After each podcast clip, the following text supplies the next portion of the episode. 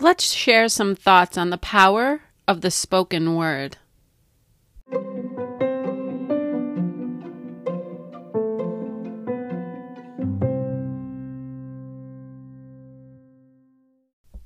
Fact or fiction, truth or fairy tale, we all have a story to tell. Welcome to the Storyteller Station, dedicated to sharing stories for all who love to hear them and talking about the craft of creating stories for those who love to write them. I'm Sarah Fenlon Falk, author of two nonfiction works and the upcoming Sage Cheval series.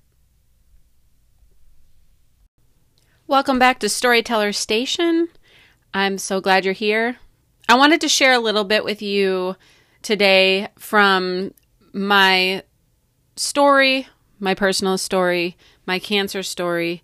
This is something that I wrote in March of 2015, and it it really fits in with the idea that Storyteller Station and Storyteller Nation kind of are putting forward the the the idea that there's so much power in our words, but not only in our words, but in our stories.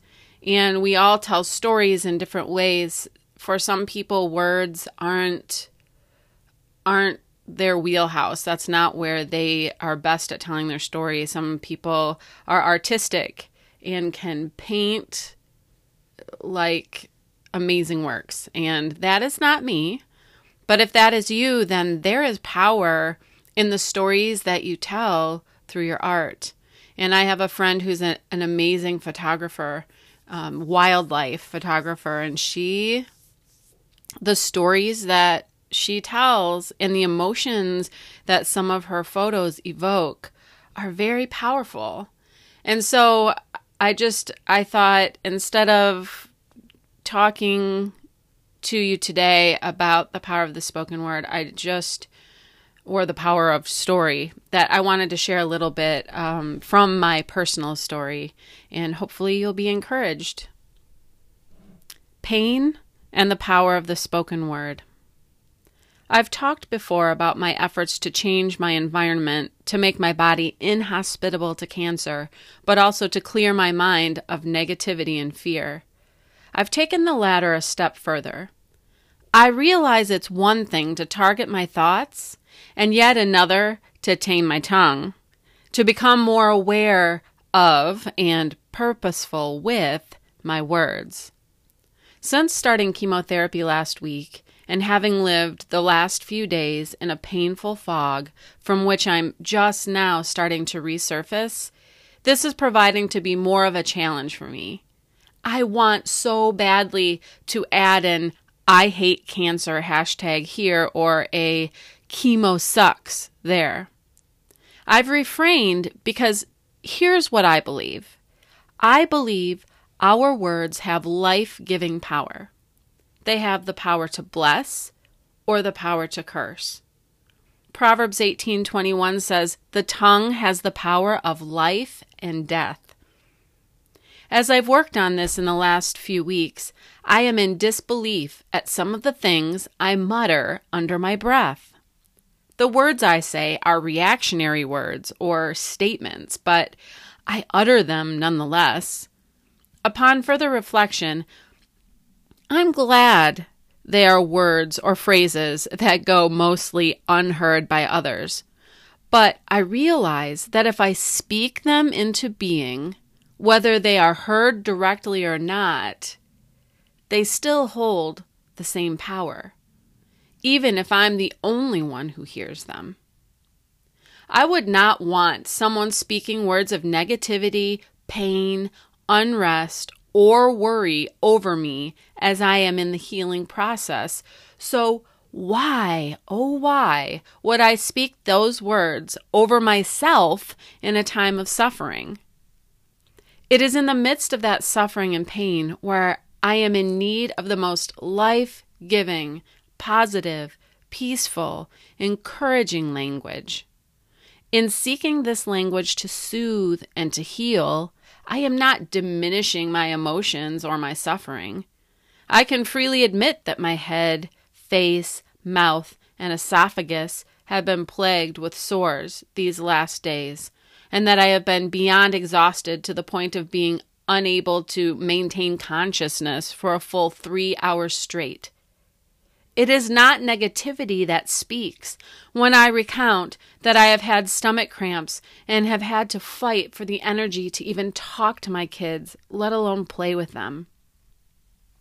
And now I'm thankful to say that I'm coming out of that cloud. I have more energy and have been able to stay awake all day today. I'm able to stand for several minutes at a time and have been able to eat a full meal. In those difficult moments of the last few days, I told my husband that I felt defective and apologized for being unable to do much of anything. I learned that I am able to remain authentic and real about my situation while maintaining life giving language. Because even in those dark moments, life giving words came to my heart and mind. Pete would read to me from Prayers from the Heart by Richard Foster to provide more words of encouragement, hope, and peace when I had no words. One of the prayers he read is a very simple one by Lady Julian of Norwich. She shared that God, in his tender love, comforts all those trapped in pain and sin by speaking these words to them But all shall be well and all shall be well, and all manner of things shall be well. All shall be well. I want to absorb these words, to feel them at the core of my soul. All shall be well. And because I want to integrate these words into my being, I choose to use the language of life and blessing, of hope and truth. And I pray with King David of old May the words of my mouth and meditations of my heart be pleasing in your sight, Lord, my rock and my redeemer. Psalm 19, 14. I hope you found that encouraging and inspiring, or at the very least, encouraging and interesting. So that's that's really what I wanted to share with you today. Just just take today to really be aware of the way that you talk to yourself and you speak to yourself and try to focus on speaking life-giving and encouraging words over yourself today and stop cursing yourself and muttering meanness to yourself. So I hope that this is is really helpful and useful for you and until until next time happy writing and happy week. I look forward to talking to you again.